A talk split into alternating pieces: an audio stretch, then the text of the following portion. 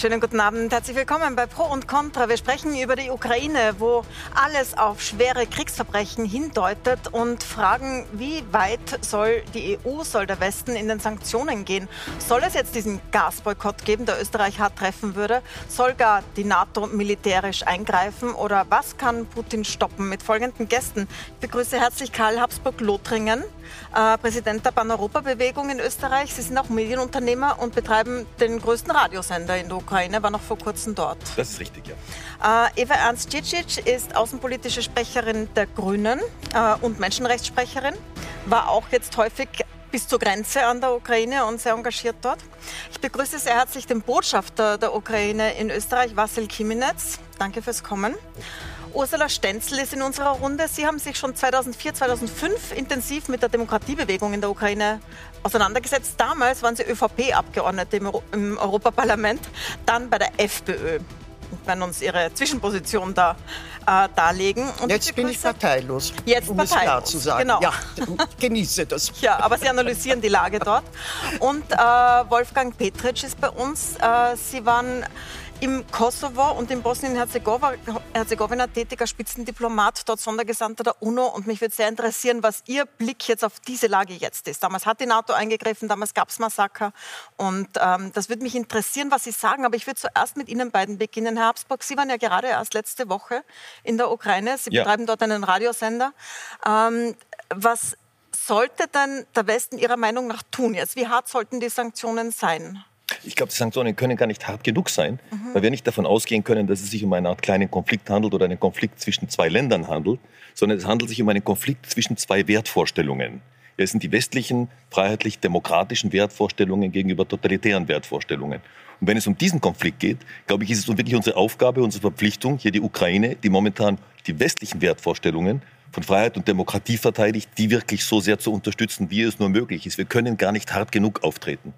Herr Botschafter, heute hat Präsident Zelensky von der UNO gefordert, zu reagieren auf äh, die Bilder, die auf Kriegsbereiche sehr stark hindeuten von russischer Seite. Was fordern Sie denn an Sanktionen von der EU bzw. somit auch von Österreich? Äh, ja, tatsächlich, äh, unser Präsident hat heute eine Rede vor der UNO gehalten. Mhm. Übrigens, ich möchte äh, bei dieser Gelegenheit auch darauf hinweisen, dass die Ukraine auch zu den Mitbegründern von UNO zählt, was auch sehr, sehr wichtig ist. Und nach diesen schrecklichen jetzt Bilder, die für uns alle, die, die, wir jetzt alle gesehen haben, äh, wir meistens reden jetzt über Bucha, mhm. aber es gibt Irpin, es gibt andere Vororte äh, von Kiew, wie auch Borodjanka dann sage ich, ah, es ist nicht jetzt einfach Krieg. Es ist eine Barbarei, eine sehr, sehr Barbarei in der schlimmsten äh, Aus, also Prägung. Und hier, glaube ich, muss die internationale Gemeinschaft sehr, sehr hart äh, reagieren und maximale äh, Sanktionen äh, äh, zu verwenden, äh, weil letztendlich es geht darum, dass man den Aggressor stoppen muss. Äh, von der anderen Seite durch die sehr, sehr starke Hilfe für die Ukraine, militärische, finanzielle, wirtschaftliche Hilfe, aber auch den Sanktionsdruck auf Russland, auf, auf das Regime Putin. Und da geht es jetzt mal, was Sanktionen betrifft, alles mögliche, Handel, Exporte, äh, nur Russland wirklich sehr klar zu geben, sowas wird nicht toleriert und der Westen hier in diesem Zusammenhang muss wirklich sehr, sehr schnell reagieren. Mhm. Beginnen wir mal mit diesen wirtschaftlichen Sanktionen. Da ist jetzt im Gespräch ein Gas- und Ölboykott beziehungsweise überhaupt ein Importboykott gegenüber Russland. Jetzt ist gerade der Gasboykott etwas, wo Österreich sagt, ähm, das schaffen wir gar nicht bisher. Frau Cece, soll sich Österreich trotzdem anschließen, falls mehrere Länder das fordern, wie es ja schon der Fall ist? Also grundsätzlich, es geht tatsächlich bei diesem Krieg um alles. Es geht um die Frage Demokratie versus Autokratie. Es geht darum, dass bei uns vielleicht im äh, Europa Ukraine ausgenommen, keine Bomben fallen, aber wir uns mitten in einem Wirtschaftskrieg befinden. Und ich glaube, wir müssen Klartext reden. Die fetten Jahre sind tatsächlich vorbei und dieser Wirtschaftskrieg wird enorme Auswirkungen auf uns alle in allen Mitgliedstaaten haben. Und ja, jede Sanktion, die wir setzen, hat unmittelbar eine Wechselwirkung auch auf unsere Wirtschaften in Europa. Deswegen ist ja die Frage so schwierig. Äh, wie weit gehen wir hier? Ich bin der Meinung, wir müssen bis ans Äußerste gehen, weil Putin wird nicht aufhören. Es ist kein kurzfristiger Krieg, es ist eine imperialistische Idee dahinter. Er ist auf einer manischen Mission, wenn man so möchte, und man muss hier klare Kante zeigen. Aber natürlich muss man sich überlegen, und am Donnerstag werden weitere Sanktionen beschlossen. Das ist gut. Da geht es um Öl, da geht es um Kohle, da geht es um Holz. Beim Gas, welche Auswirkungen hätte das bei dieser großen Abhängigkeit? Und darauf kommen wir ja noch zu sprechen. Wie kommen wir überhaupt in diese Abhängigkeit? Was passiert, wenn wir tatsächlich das Gas kappern? Was mhm. passiert dann in Österreich? Haben wir dann nicht Proteste und Aufstände auf der Straße? Treiben wir nicht Leute hier in Österreich in die Armut? Und welche Folgewirkung hat es dann? Und wie lange sind dann die Leute noch solidarisch mit der Ukraine? Deswegen ist diese Frage so schwierig. Deswegen wird sie auch so im Detail verhandelt. Aber ja, ich bin der Meinung, wir müssen bis ans Äußerste gehen mhm. und darauf wird es wohl auch aus, äh, herauslaufen. Frau Stenzel, Ihre ehemalige Partei, die FPÖ, ist genau gegenteiliger Meinung. Die sagen, man soll die Sanktionen zurückfahren und die sind jetzt schon zu scharf. Äh, wie analysieren Sie das denn? Also ich glaube, Sanktionen sind äh, erstens einmal die Beruhigung eines äh, schlechten Gewissens des Westens, der äh, seit den ersten Äußerungen von äh, Joe Biden ungefähr eine Woche vor Beginn des russischen Angriffs auf die Ukraine gemeint hat, äh, die USA und NATO-Staaten werden eingreifen, wenn ein NATO-Mitglied betroffen ist, aber nicht, wenn kein NATO-Mitglied betroffen ist. Ich habe das damals als ein Signal gesehen, äh, dass man grünes Licht gibt für den Angriff, weil was soll Putin dann zurückhalten, wenn man sich so äußert. Daher gebe ich dem Westen und ich gebe vor allem äh, dem amerikanischen Präsidenten ein gerüttelt Maß an Mitverantwortung für den Ausbruch dieses tragischen Konflikts. Äh, also Sie meinen, dass ja. der Westen zu wenig reagiert hat, also dass man schärfer sein Sie haben sollen. verbal ein falsches Signal gegeben. Und auch jetzt ist überhaupt kein Zweifel daran, dass es nur eine Beistandspflicht bei Artikel 5 der NATO gibt. Da die Ukraine aber nicht NATO-Mitglied ist, fällt diese Beistandspflicht im militärischen Sinne weg. Und äh, da muss man sich natürlich überlegen, was tut man stattdessen. Natürlich die EU, und das weiß Putin ganz genau, der weder ein Wahnsinniger ist, noch ist er krebskrank, das gehört alles zur psychologischen Kriegführung offenbar. Äh, er weiß, versteht es, die Haarrisse innerhalb der EU und innerhalb des Westens sehr geschickt einzukalkulieren. Und wenn Robert Habeck äh, äh, Vizekanzler äh, in der Bundesrepublik Deutschland davon spricht, die Angst äußert, dass bei einem Gas- und Erdölboykott aus Russland eine Massenarbeitslosigkeit droht, dann weiß man, was man davon zu halten hat. Und natürlich ähnlich agieren wir. Alle Regierungen, die demokratisch gewählt sind, ob das Österreich ist, ob das Deutschland ist, England, whoever, die haben natürlich die Interessen ihrer Länder und ihrer Wähler im Auge zu behalten. Und ich muss kurz bei Ihnen nachfragen. Position. Herr Kiminet, wenn Sie das hören, dass äh, Menschen fürchten, eben es gibt Arbeitslosigkeit bei einem Gasboykott, es werden die äh, Preise steigen für so ziemlich alles, was man kaufen kann. Wie reagieren Sie darauf als ukrainischer Botschafter? Happy bin ich nicht natürlich, mhm. weil ich denke, wie hier schon erwähnt wurde, es geht es ist ein Krieg, aber es geht Krieg zwischen zwei äh, Welten, zwischen zwei Systemen. Und immerhin, es geht jetzt in diesem Krieg nicht nur gegen die Ukraine, es geht gegen die freie äh, Welt, gegen das liberale Europa. Und in diesem Zusammenhang, denke ich, muss äh, der Westen endlich auch ähm, verstehen, begreifen, dass es hier, äh, ja, es geht um Eigeninteressen, aber die, die Themen oder die, die, die, die zwei äh, Dimensionen, die sind verschieden. Bei uns geht es um, retten, um Menschenleben zu retten.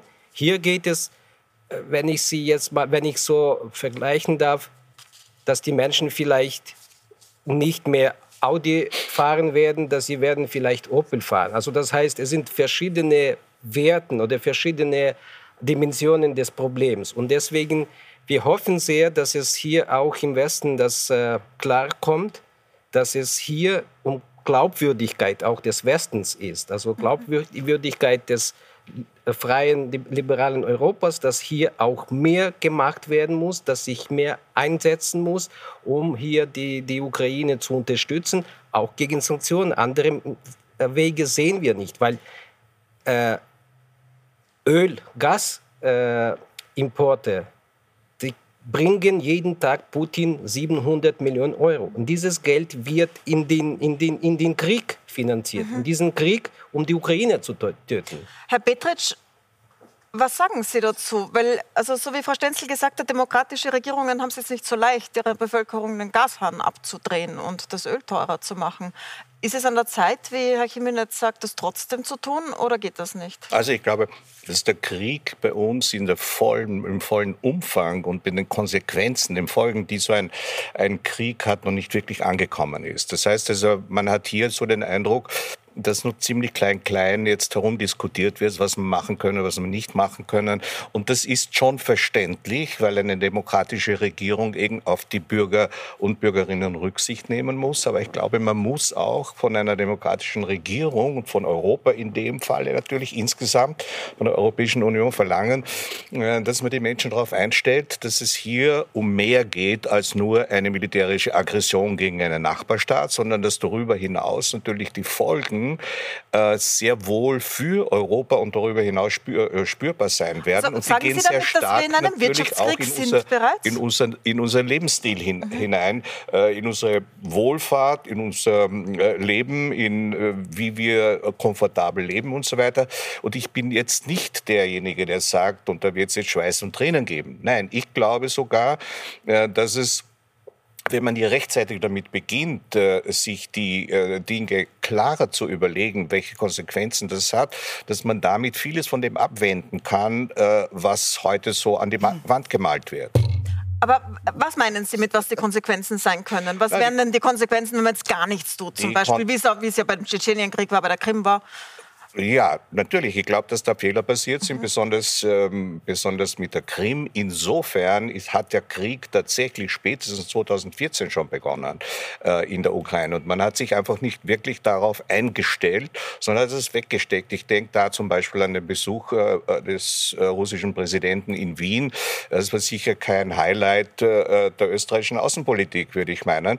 Und äh, da ist das Ganze irgendwo äh, nicht wirklich ernst genommen worden. Das da heißt, wir sind jetzt in einer Situation, äh, wo wir rasch, viel rascher, als wir uns das, als uns das lieb ist, handeln müssen und die Menschen darauf vorbereiten müssen, dass diese Zeit schwierig sein wird, dass wir aber gemeinsam das sehr wohl überwinden können. Das geht bis hin äh, zur Frage der Gaslieferungen, die sicher kurzfristig äh, nicht eingestellt werden können. Aber da gibt es viele andere Möglichkeiten und Maßnahmen, die man ergreifen muss. Und vor allem muss man besser schon gestern als heute sich auf das Ende der Gaslieferungen vorbereiten. Ansonsten wäre das auch eine Möglichkeit, die Putin durchaus selbst auch machen äh, könnte. Man muss sich auch die Konsequenzen vorstellen, die es aus anderen Bereichen gibt. Wenn man sich anschaut, dass die Ukraine heute der größte Lieferant von Getreide zum Beispiel im Mittleren mhm. Osten ist. Und wir sehen heute schon, was im Libanon vor sich geht, wo die äh, Brotpreise steigen, was das im Laufe der nächsten Monate alles für Konsequenzen haben wird, auch von Flüchtlingen, die wieder nach Europa kommen.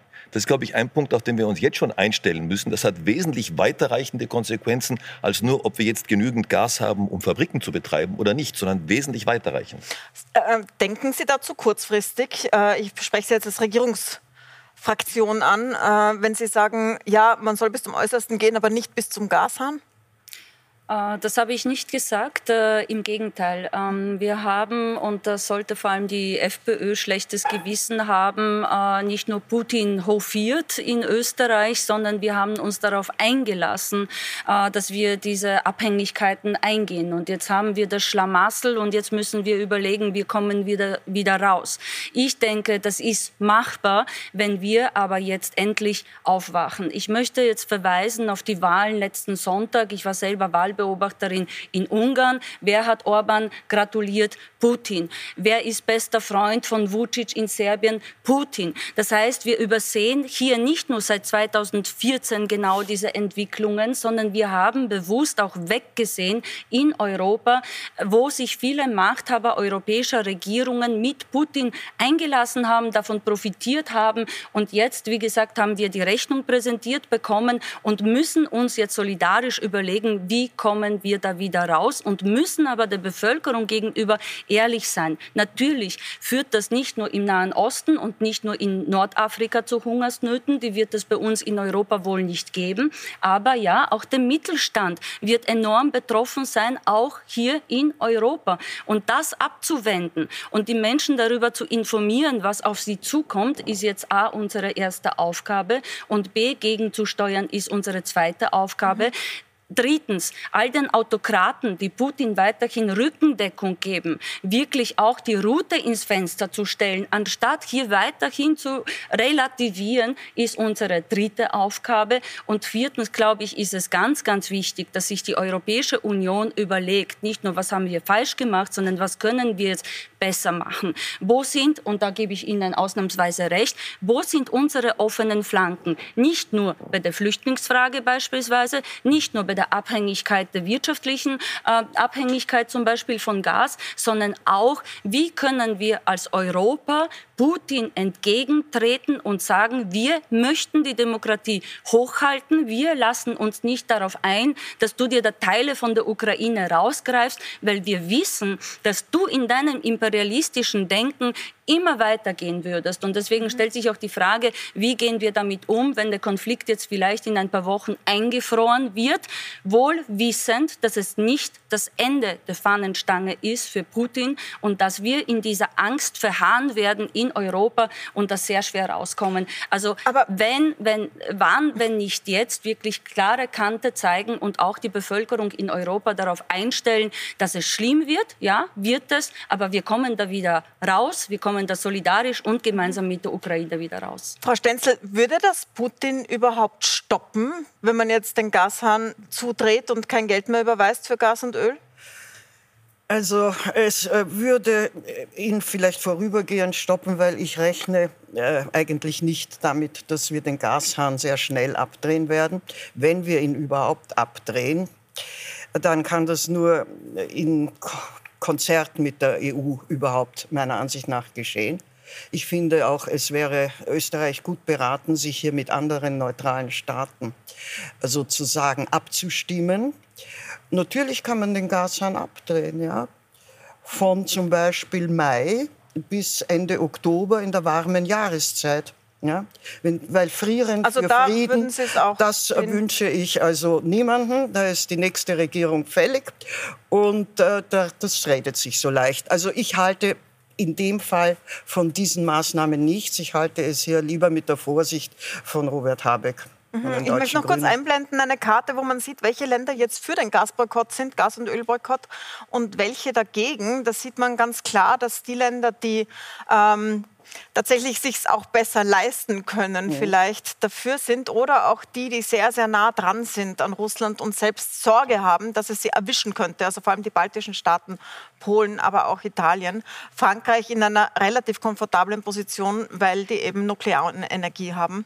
Österreich und Deutschland sind sehr skeptisch, ich, dagegen. Darf ich da dazu, ja. weil man das so gut sieht, vor allem die baltischen Staaten und, und Polen. Ich glaube, diese Länder sind nicht nur deshalb so stark dafür, dafür, weil sie andere Alternativen haben, sondern, sondern weil sie historisch wissen, ja, was Mother Russia früher mit ihnen angestellt hat. Und deswegen halte ich das auch für verfehlt, jetzt von der Ukraine zu verlangen, dass sie neutral wird oder dass sie Gebiete abgibt beispielsweise, weil nochmals ich als eine, die in Osteuropa geboren ist und die für diese Freiheit und Demokratie sozusagen mitgekämpft hat in den 80er Jahren und äh, auch erfahren hat, was es bedeutet, hier dieser Repression ausgesetzt zu sein, kann das überhaupt nicht nachvollziehen. Das führt zu überhaupt keiner Lösung und dem möchte ich auch an dieser Stelle eine klare Absage erteilen. Um es dazu zu sagen, Sie sind in Polen geboren und ja. aufgewachsen, also an der Grenze quasi.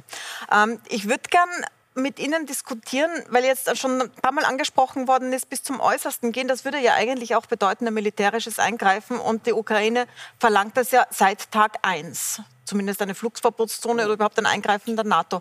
Wollen Sie das immer noch oder haben Sie inzwischen eingesehen, dass die NATO das einfach nicht tun wird, Herr Jiménez? Ah, wir werden es immer versuchen, weil äh, es, es lohnt sich, weil es geht um Menschenleben. Das heißt, äh, Lange hat man gezögert, der Westen hat gezögert. Lange hat man äh, verweigert die Hilfe. Nur wir haben, wir haben es gezeigt. Wir haben es gezeigt, dass wir den Putin stoppen können, dass wir bereit sind, auch unsere Heimat, unsere Heimat, unser Land zu verteidigen.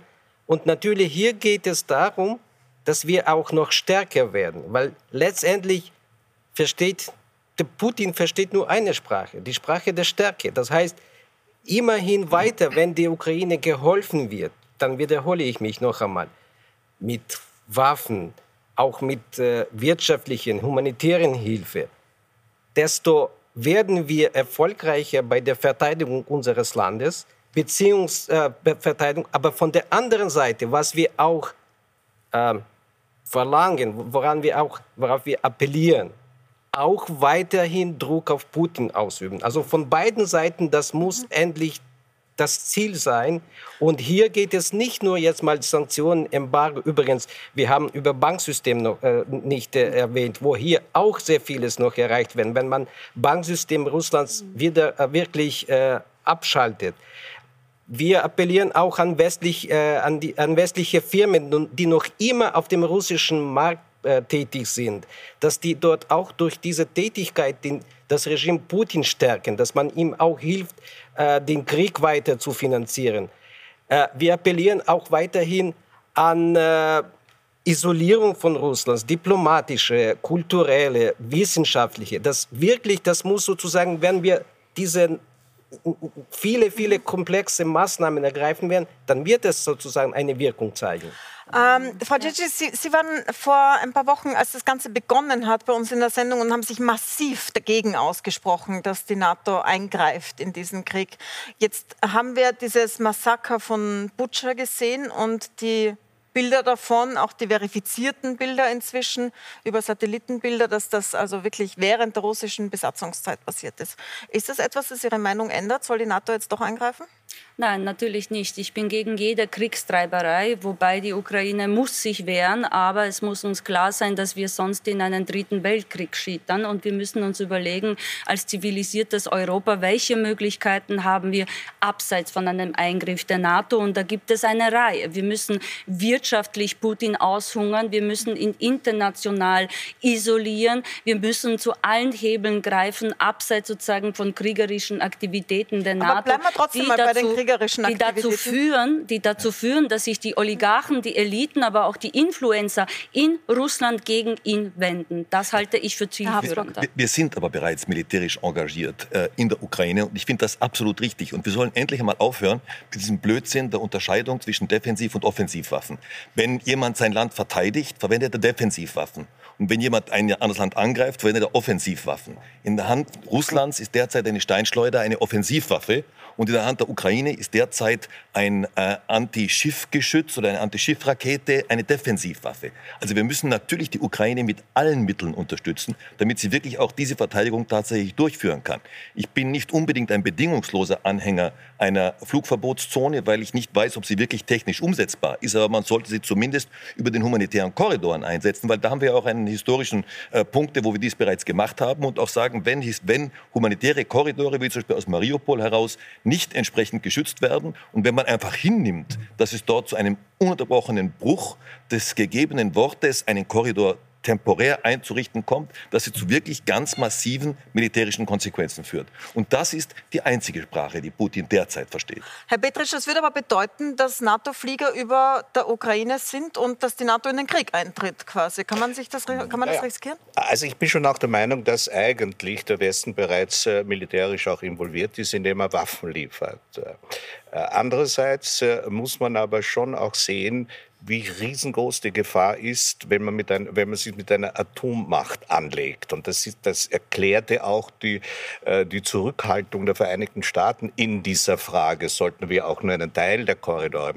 möglicherweise äh, jetzt irgendeine No-Fly-Zone errichten und so weiter und so fort. Also das sind unglaublich schwierige Fragen, weil man sozusagen vorher nie weiß, was dann die Konsequenzen oder die Folgen sein würden. Das ist einfach das Risiko, äh, dass, man, äh, dass man als Westen hier nicht eingehen kann und auch nicht eingehen soll. Aber rundherum ja. müsste alles passieren, um äh, aus einem sozusagen aus einem Policy-Mix heraus alle Maßnahmen, die zum Teil hier oder eigentlich großteils schon angesprochen worden sind, auch hier einsetzt. Und ich glaube, das wird die viel stärkere Wirkung haben letzten Endes. Und jetzt zeigt vielleicht noch ein Punkt auch, äh, weil ja auch über die Militarisierung äh, der Politik gesprochen worden ist. Und das ist tatsächlich ein sehr problematischer Punkt. Ich, äh, ist ganz klar, dass es ein Land, das angegriffen wird, wie die Ukraine jetzt verteidigen soll, mit allen Mitteln und allen Möglichkeiten. Und ich glaube, es ist ganz wichtig, dass wir da nicht jetzt irgendwelche Ratschläge geben, ob sie aufhören sollen oder weiterkämpfen, sondern das ist wirklich die souveräne Entscheidung äh, des Staates. Aber ja. wo, wo wir schauen müssen, ist, dass zum, wenn, wenn wir jetzt die NATO betrachten, die Hochrüstung des Westens, ja, das ist also historisch eine derartig einmalige Situation, militärisch gesprochen. Und dennoch hat diese Auf- und Überrüstung keinen entscheidenden und kurzfristigen Einfluss auf äh, die Beendigung des Krieges. Das heißt, also, die Kriegslogik, dazu, die Kriegslogik allein kann eben hier nicht funktionieren. Ich kann mir ja nicht wirklich vorstellen, dass jetzt, wenn der Westen sagt, dass er die entsprechenden, äh, das Engagement in der Ukraine verstärkt, ich rede nicht notwendigerweise um Flugzeuge, die dort fliegen, aber dass es eben auch mit mehr und effizienteren Waffenmitteln das Ganze unterstützt, dass dies den Herrn Putin dann dazu veranlasst zu sagen, er wird taktische Nuklearwaffen einsetzen. Wenn er sich entschlossen hat, taktische Nuklearwaffen einzusetzen, wird er sie einsetzen, völlig unabhängig davon, ob wir entsprechend etwas liefern oder nicht. Diese Entscheidung ist bei Putin längst gefallen, ob er biologische, chemische Waffen einsetzt. Er hat das gemacht gemacht in Tschetschenien, er hat das gemacht in Syrien, er wird es auch machen wahrscheinlich in der Ukraine und er wird auch, wenn er sich dazu entschlossen hat, und ich bin persönlich überzeugt davon, dass er sich zu diesem Risiko entschlossen hat, wenn er das Gefühl hat, dass es notwendig ist, sehr schnell taktische Nuklearwaffen einsetzen. Und da wird ihn nicht aber wieso dazu ihm Legitimation dafür geben? Das ist ja die Frage. Aber die Legitimation ja? braucht er ja nicht, weil er holt er sich ja immer keine. selber. Er, er holt sich immer durch irgendwelche Fake-Aktivitäten, holt er sich die Legitimation selber. Ja. Wenn man ihm noch was gibt, gut, dann freut er sich. Aber wenn er sich entschlossen hat, die Waffen einzusetzen, wird er sie einsetzen einsetzen. Ja. Und da braucht er die Legitimation nicht. Also ich glaube, das ist wirklich eine, ähm, eine, eine äußerst problematische Einstellung, die letzten Endes der Ukraine nicht wirklich hilft. Weil ich meine, ich bin der Meinung, dass man sich voll auf jene Maßnahmen konzentrieren soll, die tatsächlich möglich sind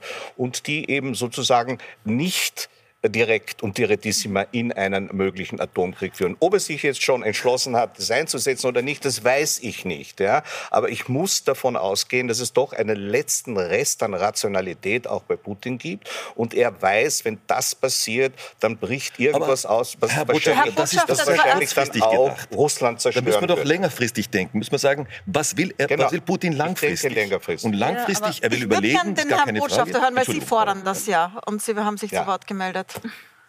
Ich möchte nur sagen, dass Putin, auch dieser Krieg, welchen er gegen uns kriegt, haben Sie eine Legitimation? Sehen Sie diese Legitimation? Das heißt, genauso, das genauso wie, wenn er wirklich will, dann wird er sich wieder immer also einen Vorwand finden, auch wenn jetzt alle brav stehen werden, der sagt, ihr atmet so intensiv, mir fehlt Luft, dann wird er sowieso machen. Und de deswegen die Tatsache, also, dass, ja. dass wir gezeigt haben, dass wir auch, dass man sich verteidigen gegen Russland kann und auch, dass wir es geschafft haben. Das ist der Punkt, dass es jetzt mal wirklich, worum es geht. Geht es darum, uns zu helfen, damit wir einmal äh, uns weiter verteidigen, beziehungsweise auch, dass wir die Waffe haben, dass wir auch besetzte Gebiete wieder zurückerobern können. Darf ich eine, eine, eine, einen Einwand Die Frau Stenzel und die Frau Tschitschis waren dran, Sie sind dann gleich wieder da. Einen ganz wichtigen Einwand. Ja? Ich glaube, dass es die Sicherheit und die Verteidigungsfähigkeit der Ukraine verringern würde, wenn es zu einem atomaren Schlag kommt. Dann sind alle konventionellen Mittel der Verteidigung obsolet. Also, das glaube ich nicht, ich, weil einfach eine taktische Nuklearwaffe ja. nur eine gewisse logische Voraussetzung ich, der anderen ist. Wir reden ich, von taktischen Nuklearwaffen. und nur, nur müsste man überlegen, die sind alle stärker als Hiroshima und Nagasaki. Sind sie, ich sind sie sehe, Frau Stenzel, ich bitte. sehe eine andere Gefahr. Ich sehe nicht unbedingt die Gefahr einer nuklearen Eskalation. Ja?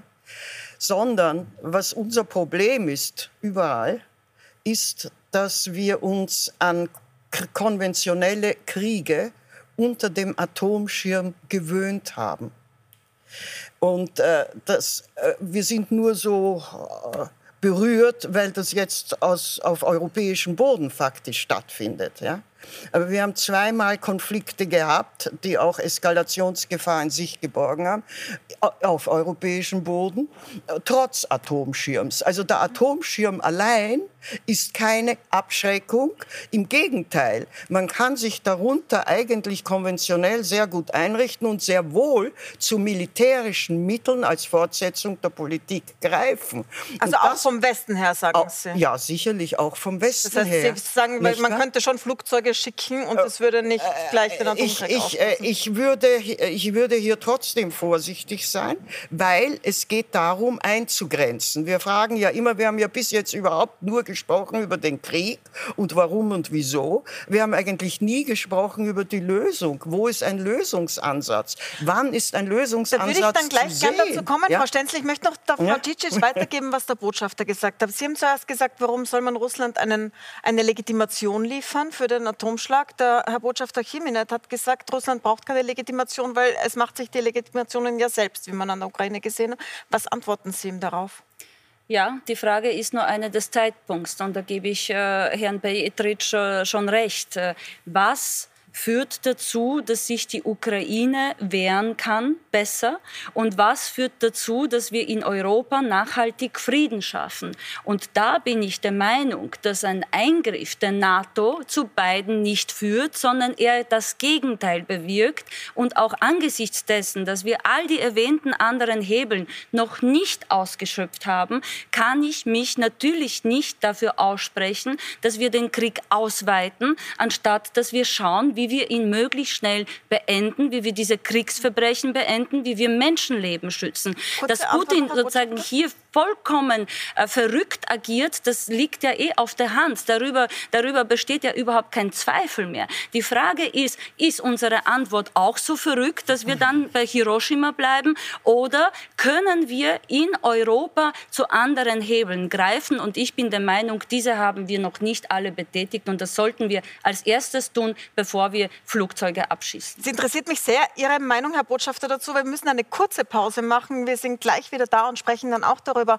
was ändert jetzt das Massaker im Butscha, weil im Balkan hat das Massaker von Srebrenica ja durchaus dazu geführt, dass die NATO eingreift. Und wie kommt man aus diesem Konflikt heraus, ohne weiter zu eskalieren? Bleiben Sie dran, wir sind gleich wieder da.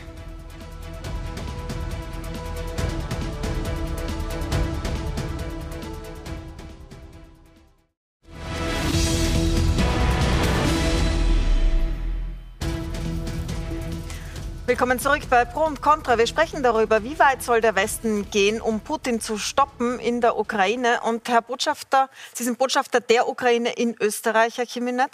Ähm, die Frau Cicic hat gerade gesagt, ein Eingreifen der NATO was Sie ja fordern, also zum Beispiel Flugzeuge zu schicken, würde das Ganze nur weiter eskalieren und der Ukraine nicht helfen. Was antworten Sie denn darauf? Ah, schauen Sie, wir haben diese Antwort bekommen. NATO ist nicht bereit, würde das nicht machen. Aber was wir immer wiederholt haben, wir brauchen eine militärische Hilfe. Wir brauchen militärische Hilfe, damit wir uns weiter verteidigen können. Und wir haben auch gezeigt, dass es ist möglich, sich zu verteidigen. Und deswegen auch die Pläne von Putin sind nicht aufgegangen. Warum? Weil wir fähig sind, unser Land zu verteidigen. Und darum, worum geht es jetzt? Es geht darum, dass man die Ukraine mit Waffen hilft, äh, mit militärisch hilft, damit wir weiter äh, uns verteidigen können. Darum geht es jetzt von, von der einen Seite. Von der anderen Seite, ich wiederhole mich noch einmal, weiter durch Sanktionen, durch weitere Maßnahmen, um Russland zu isolieren, um auch dieses Regime zu, äh, zu schwächen. Da, das ist jetzt mal äh, unsere, unsere Position. Herr Petritsch, die Angst ist ja die vor einem Atomschlag Russlands, wenn man militärisch eingreift. Das hat die Frau Stenzel gesagt, man kann da durchaus konventionell eingreifen. Man hat, das sieht man an den Kriegen, die stattfinden, obwohl es Atomwaffen gibt, ohne dass man gleich Angst haben muss vor einem Atomschlag.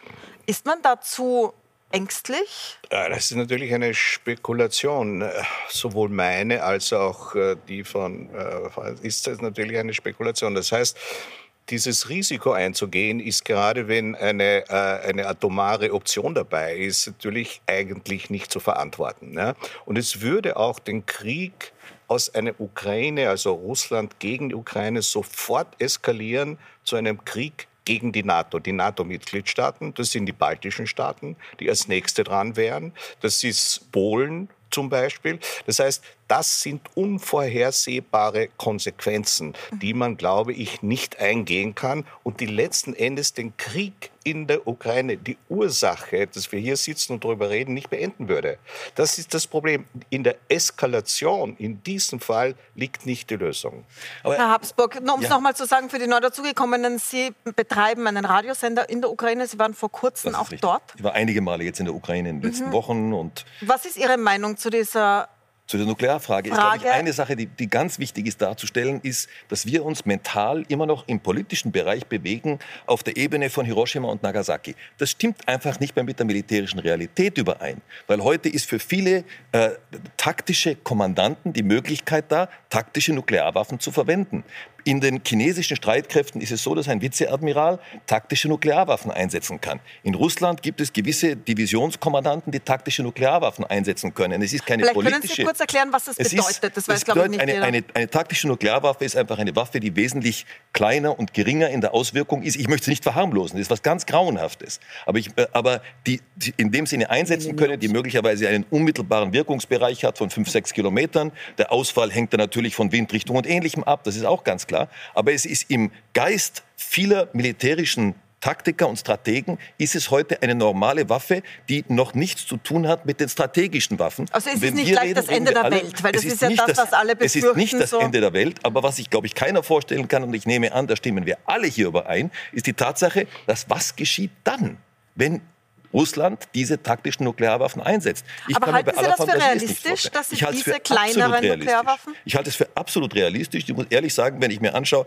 eine Situation wie in Kiew, wo sich die Truppen zurückziehen und wenn es dort zum Beispiel nicht die Möglichkeit gibt, was anderes zu machen, dass es dort zum Beispiel zu einem Einsatz taktischer Nuklearwaffen kommen kann. Ich halte das für der militärischen Struktur Russlands nach angemessen für absolut möglich. Also ich glaube, das ist natürlich wirklich ein, ein Doomsday-Szenario, das man sich überhaupt nicht einmal ausmalen soll, sondern alles politisch Mögliche dagegen unternehmen muss, damit es nicht so weit kommt.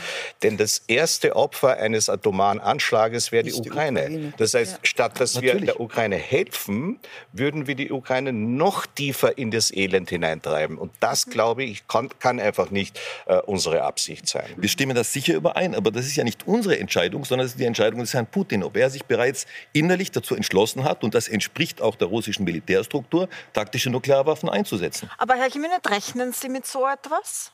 Haben Sie Angst davor, dass bei einem zum Beispiel, wenn die NATO Flugzeuge schickt, das fordern Sie ja, dass dann so eine Antwort kommt, und zwar auf Boden der Ukraine? Wissen Sie, äh, Angst haben wir schon keine mehr. Hätten wir Angst gehabt, wäre heute die Situation ganz anders gewesen. Und äh, was ich auch hier jetzt mal im Westen äh, beobachte, wie die Situation wahrgenommen wird, da hat man schon vor dem Krieg, schon, schon, langst, schon längst, hat Europa Angst vor Putin. Wir haben keine Angst, weil wir wissen, worum es geht. Hier geht es ganz eindeutig, dass wir uns verteidigen oder wird die Ukraine, wird, werden die Ukrainer äh, nicht mehr existieren. Darum geht es jetzt. Und noch einmal, das, was wir geze äh, gezeigt haben, das ist ein Beleg dafür, dass Putin wahrscheinlich nicht so stark oder Russland nicht so stark ist, wie sie sich auch gegeben haben. Da müssen wir auch das sozusagen äh, an, an, an, analysieren. Und deswegen reden wir vielleicht aus der Stärke vielleicht, weil insgesamt Potenzial von, von, von, von der internationalen Gemeinschaft ist schon größer als jetzt mal Potenzial von Russland. Ja. Frau Djecic. Ich möchte diese äh, Gelegenheit hier auch nutzen und das aufgreifen, was Sie sagen, um, um festzuhalten, dass ich wirklich den, den Mut und den Freiheitskampf der Ukrainer und Ukrainerinnen wirklich für beeindruckend halte. Und von dem können wir uns in Europa tatsächlich etwas abschauen zum einen und zum anderen diesen zum Anlass nehmen, um eben gegenüber Putin jetzt klare Kante zu zeigen, weil Putin, Russland ist nicht unbesiegbar. Wir haben es mittlerweile mit äh, sehr gut aufbereiteten Analysen äh, sozusagen ja, zu tun, äh, die beweisen, dass es logistische Probleme gibt in der militärischen Hierarchie zum einen, dass es, was die Moral der, der Soldaten anbelangt, auch sehr viele sozusagen Defizite im Sinne oder aus Perspektive von Putin gibt, weil diese einfach sagen, sie wollen nicht mehr, sie sehen das überhaupt nicht ein und es mag schon sein, dass er sich wünschen würde, dass die noch weiter gehen und noch brutaler werden. Aber ich glaube, sie es mittlerweile enden wollen. Und Putin hat sich hier verschätzt. Und das dürfen wir nicht vergessen. Und ich glaube, das müssen wir auch entsprechend nutzen, um den Ukrainern Rückendeckung zu geben, aber auch Putin gegenüber stärker und klarer aufzutreten, weil das, was er möchte, auch bröckelt. Und deswegen ist die Bevölkerung in Russland so wichtig, glaube ich, als Verbündete. Und deswegen ist es auch so wichtig, dass sich die Oligarchen und die Eliten gegen ihn wenden, weil wir einfach ihnen keinen Raum mehr zur Entfaltung geben und die zwangsläufig mit der Zeit sagen werden, na gut, also irgendwie ist unser Leben auch nicht mehr so gemütlich und das wird dann auch Folge- und Wechselwirkungen haben. Ich würde gerne dazu kommen, wie man da rauskommt und würde gerne Sie fragen, Herr Petritsch, Sie waren ja für die UNO im, auf, nach den Balkankriegen bzw. während der Balkankriege Chefverhandler, hoher Repräsentant. Dort war es ja so, dass das Massaker von Srebrenica ein tatsächlicher Wendepunkt war, wo dann nach dreieinhalb Jahren Krieg dann doch die NATO eingegriffen hat. Ähm, ist jetzt das, was wir aus Butscha gesehen haben, beziehungsweise auch aus anderen Regionen in der Ukraine hören, auch so ein Wendepunkt? Kann das sein? Ähm, Massaker haben in, der, äh, in den Jugoslawienkriegen tatsächlich immer eine, eine sehr entscheidende Rolle gespielt. Also Sie haben jetzt äh, Srebrenica erwähnt, das war natürlich ein monströses Verbrechen, organisiert in einer Art und Weise, wie man sich das ja eigentlich seit 1945 überhaupt nicht mehr vorstellen konnte. Das heißt, dies, das war der große Schock eigentlich äh, für, äh, die, äh, für Europa und auch für die Vereinigten Staaten. Man hat ja bis dahin wirklich über äh, viel zu lang gezögert, um äh, in den äh, Bosnienkrieg einzugreifen. Das ist erst im Zuge der, äh, des äh, Genozids in Srebrenica dann letzten Endes passiert. Das Interessante dabei ist, dass ein weiteres Massaker, und zwar dann später im, äh, im Kosovo-Krieg, wo ich sehr nahe dabei war, letzten Endes dazu geführt hat, dass überhaupt die NATO-Intervention nach Verhandlungen, die wir in Rambouillet und in Paris geführt haben, dann zur Intervention gekommen ist. Das war das äh, Mitte Jänner 1999, das mhm. Massaker äh, in Ratschak im. Kosovo, wo circa 45 ähm, Zivilisten äh, ermordet worden sind äh, von den serbischen Sicherheitskräften und das dann letzten Endes den Ausschlag gegeben hat, nach relativ kurzer Zeit dieses Konfliktes im Kosovo, der eigentlich erst ein Jahr oder sowas gedauert hat, einzugreifen. Das heißt, man hat sozusagen man hat aus dem Srebrenica äh, Massaker, wo man zu lang gewartet hat, dann doch den Schluss gezogen, im Kosovo dort rechtzeitig ein, oder sagen wir frühzeitig, besser gesagt, einzugreifen. Äh, müssen wir in der Ukraine auch damit rechnen, dass sowas wiederholt stattfindet? Und glauben Sie, dass dann ein Eingreifen kommt? Ich bin eigentlich überzeugt, dass es wiederholt stattfindet. Wenn wir schauen, was in Mariupol derzeit passiert und was wir schauen, was momentan in den Städten, die jetzt langsam und sicher befreit werden, im äh, Norden der Ukraine tatsächlich vor sich geht, glaube ich, dass wir wahrscheinlich noch wesentlich schlimmere Szenen erleben werden. Und dass wir alles nur denkbar machen müssen, um das mhm. zu verhindern. Deswegen ist ja überhaupt die ganze Frage, äh, humanitäre Korridore und ähnliches von so einer großen Wichtigkeit. Jetzt sind gerade die Rotkreuz-Verhandler wieder auf der Strecke nach Mariupol von den Russen aufgehalten worden, obwohl vorher besprochen war, dass dies durchgehen würde. Wenn wir das jedes Mal einfach vorbeigehen lassen und sagen lassen, ja gut, haben es halt diesmal nicht erlaubt, dann tun wir jetzt weiter verhandeln nächstes Mal, dann ist das ja eine, eine Aufforderung auf die russische Seite, auch in Zukunft diese Art Worte zu brechen und, und dies nicht zu machen. Herr Botschafter, die russische Föderation, das Außenministerium und alle Botschaften sagen ja, da ist nicht Russland verantwortlich. Also weder für, die, für, für Butscha, für die Leichenberge, die wir da leider gesehen haben, noch für die Bombardements. Sie sagen, das ist die Ukraine selbst, die das macht, um es den Russen in die Schuhe zu schieben, weil da ja ein Krieg stattfindet. Ähm, was ist denn Ihre Antwort darauf? Ich frage Sie, weil das ist keine äh, Frage, die wir selten bekommen. Also sehr viele fragen jetzt so, was ist denn da dran, da, was da die Russen sagen? Es gibt jetzt auch Satellitenbilder, die auch beweisen. Aber sagen Sie, wann hat Russland nach jedem Verbrechen oder nach Wahrheit gesagt? Haben Sie Wahrheit gesagt, als die Krim äh, besetzt haben, dass sie die Russen waren? Haben die Wahrheit gesagt, dass, als die dann Donbass besetzt haben, dass die Wahrheit gesagt haben? Haben Sie Russen Wahrheit gesagt, als sie das äh, niederländische oder das malaysische Flugzeug abgeschossen haben? Hat Putin oder Russland Wahrheit gesagt, um diesen Krieg jetzt mal äh, zu rechtfertigen? Ich, mich wundert hier also, dass das jetzt mal immer wieder äh, darauf äh, reagiert oder verwiesen, was die Russen sagen. Das sind, schauen Sie, Stadt Bucha, äh, Borodjanka, andere Städte, die waren schöne äh, Städte bei Kiew, genauso wie Kiew, wie alle anderen. Die Menschen haben dort gelebt, gewohnt äh, und alles war okay. Und Sie sehen jetzt, was nach dem russischen äh, Armee jetzt geblieben ist. Wo ist die Logik? Ich verstehe überhaupt nicht, warum wir darüber diskutieren müssen. Ja. Wir stattdessen zu diskutieren, wie wir, was wir tun können gemeinsam, um die Russen für dieses Verbrechen zur äh, Rechenschaft zu bringen. Mhm. Wir diskutieren, ob wir jetzt mal den Russen glauben werden. Kommen wir dazu, wie man da rauskommt. Frau Stenzel, Sie haben zuerst gesagt, man muss darüber sprechen. Jetzt sagen viele, wenn man Putin ins Eck drängt, dann wird er nicht aufhören. Was wäre denn ein Ausweg aus also, diesem schrecklichen Krieg, den wir da sehen? Ich, es ist unbestritten, dass Putin mit seinem Angriff diesen Krieg ausgelöst hat. Ja? Ähm, es ist sicherlich unbestritten, und ich halte ihn weder für geisteskrank noch für nicht zurechnungsfähig. Ich halte ihn für einen klar kalkulierenden, immer noch klar kalkulierenden äh, Präsidenten äh, Russlands, äh, der hier wie alle führenden russischen Politiker vom Zaren angefangen über Stalin bis hin zu Brezhnev und so weiter vor zwei Dingen Angst gehabt hat. Vor der sogenannten Einkreisung und das nächste geopolitische Interesse war der Zugang zu einem warmen Meer. Ja?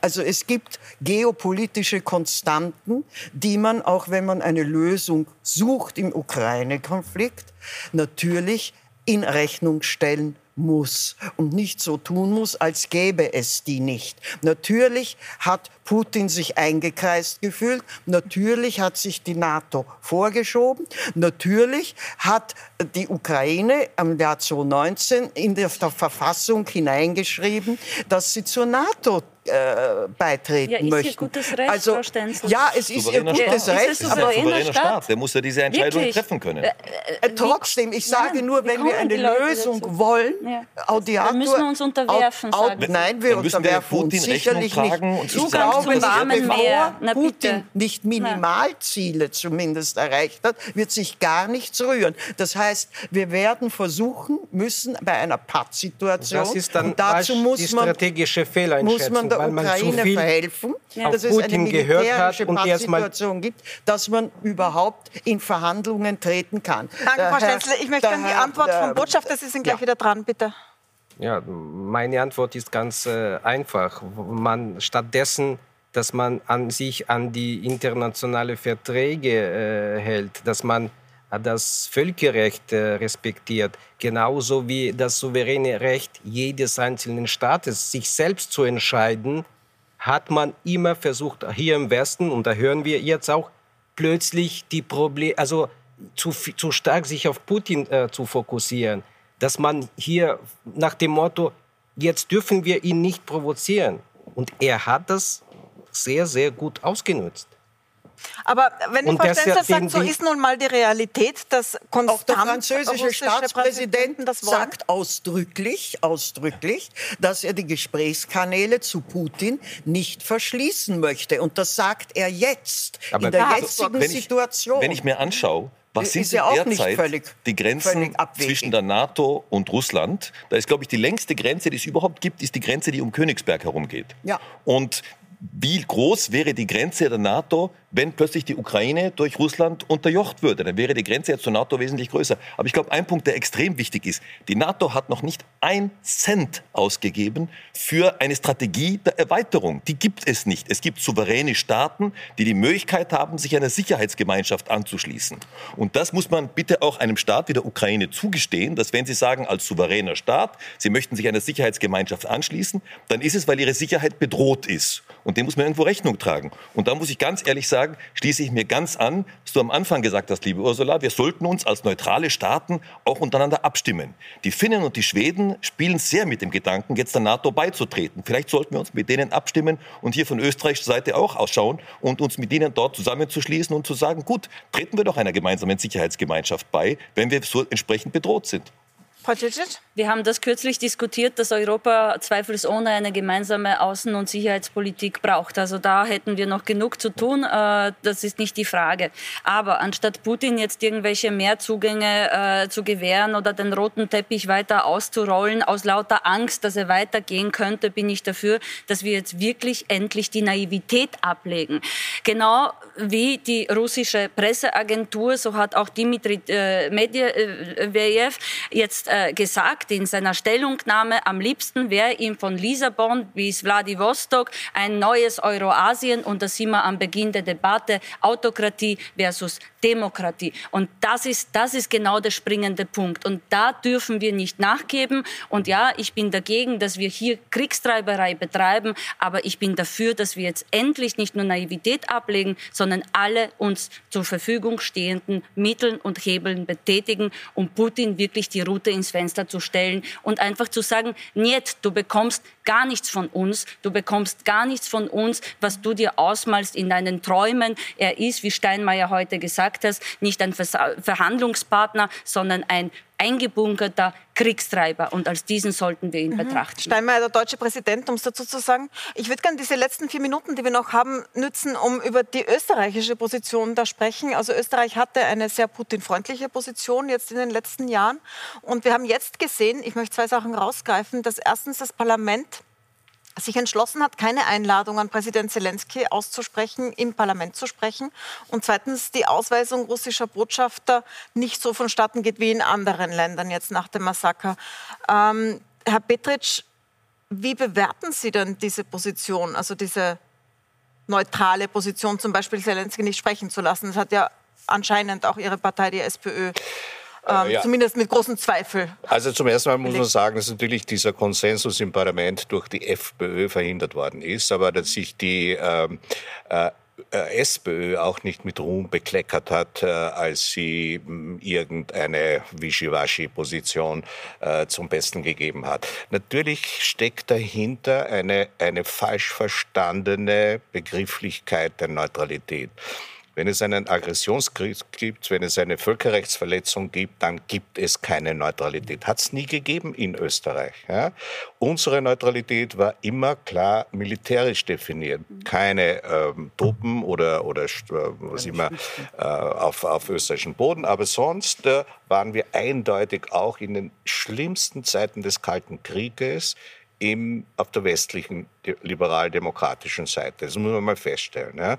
Ich bin aber nicht der Meinung, dass man jetzt deshalb sofort, äh, weil jetzt die Situation so ist, wie sie ist, äh, jetzt der NATO umstandslos beitreten soll. Ich glaube, man muss sich überlegen, welche wie kann man die Sicherheit Österreichs und insgesamt Sicherheit Euro Europas vergrößern in der Situation, die sehr sich sehr verändert hat. Und da kann ich mir schon vorstellen, dass eine klar definierte aktivistische, solidarische Neutralität eine Rolle spielen kann. Für mich ist Neutralität vielleicht so etwas wie nicht der richtige Begriff. Ich glaube, wir sollten hier von einer Friedenspolitik reden. Wir sollten hier reden von einer solidarischen Friedenspolitik und unsere Beiträge, unseren Beitrag auf diese Art und äh, Weise zu leisten. Ich der Herr weiß, das sieht jetzt gerade nicht sehr glücklich aus. Ich, über, ja, ich weiß, das, das klingt angesichts der schrecklichen Dinge, die jetzt in der Ukraine passieren, äh, etwas naiv oder vielleicht ein bisschen idealistisch oder vielleicht auch irgendwo äh, zu sehr ähm, äh, pazifistisch angehaucht. Aber ich sage Ihnen eines, wenn wir in Europa es nicht schaffen, hier zu, einer, äh, zu einem Friedensprojekt die, die sozusagen die wehrhafte Seite dazuzugeben, dann wird es problematisch. Aber die wehrhafte Seite kann niemals umstandslos einfach nur NATO-Beitritt sein, sondern wir müssen schauen, welche europäischen Interessen, und das schließe ich durchaus auch die Ukraine und andere Staaten äh, im Osten ein, gemeinsam und vielleicht auch ergebnisoffen zu diskutieren, äh, was wir eigentlich, äh, äh wie wir eigentlich Sicherheit im 21. Jahrhundert äh, jetzt definieren. Und noch jetzt ein letzter Gedanke. Ende, es, gibt, es gibt ohne Russland keine Friedensordnung in, in Europa. Das müssen wir uns leider auch zur Kenntnis nehmen. Ja, und damit müssen wir arbeiten. Mhm. Ähm, also, ich kann jetzt nur mal einen Satz von ganz jedem nehmen, Herr Stenzel. Ich glaube, man sollte Frau sich an äh, den Spitzendiplomaten, den amerikanischen George F. Kennan, erinnern der in Litauen ja, war viele Jahre, einer der größten Vordenker, von strategischen Vordenker des Westens, der hat von Containment, von ein also Eingrenzungsstrategie gesprochen. Und ich glaube, an diese Eingrenzungsstrategie sollte man sich wieder erinnern. Im politischen Sinn hat er es gemeint, nicht im militärischen. Das sollte man in Sachen Ukraine und Russland äh, bewerkstelligen. Herr Habsburg, ein Satz dazu? Äh, Ganz kurz nur, wenn Russland heute von einer Neutralität der Ukraine spricht, dann meint es eine Neutralisierung der Ukraine und nicht eine Neutralität. Und man sollte die österreichische Geschichte als Beispiel nehmen, weil damals wollte uns die Sowjetunion Österreich auch neutralisieren und erst die amerikanische Intervention hat dazu geführt, dass sich Österreich zu einer wehrhaften Neutralität nach Schweizer Vorbild bekannt hat. Und da muss man sagen, das ist natürlich schon ganz was anderes und auch da muss man sehen, es gibt auch so, genau wie Sie es gesagt haben, Herr Botschafter, verschiedene Abwägungen, die man hier sehen könnte. Herr Botschafter, zum Schluss, wie bewerten Sie die Stellung Österreichs?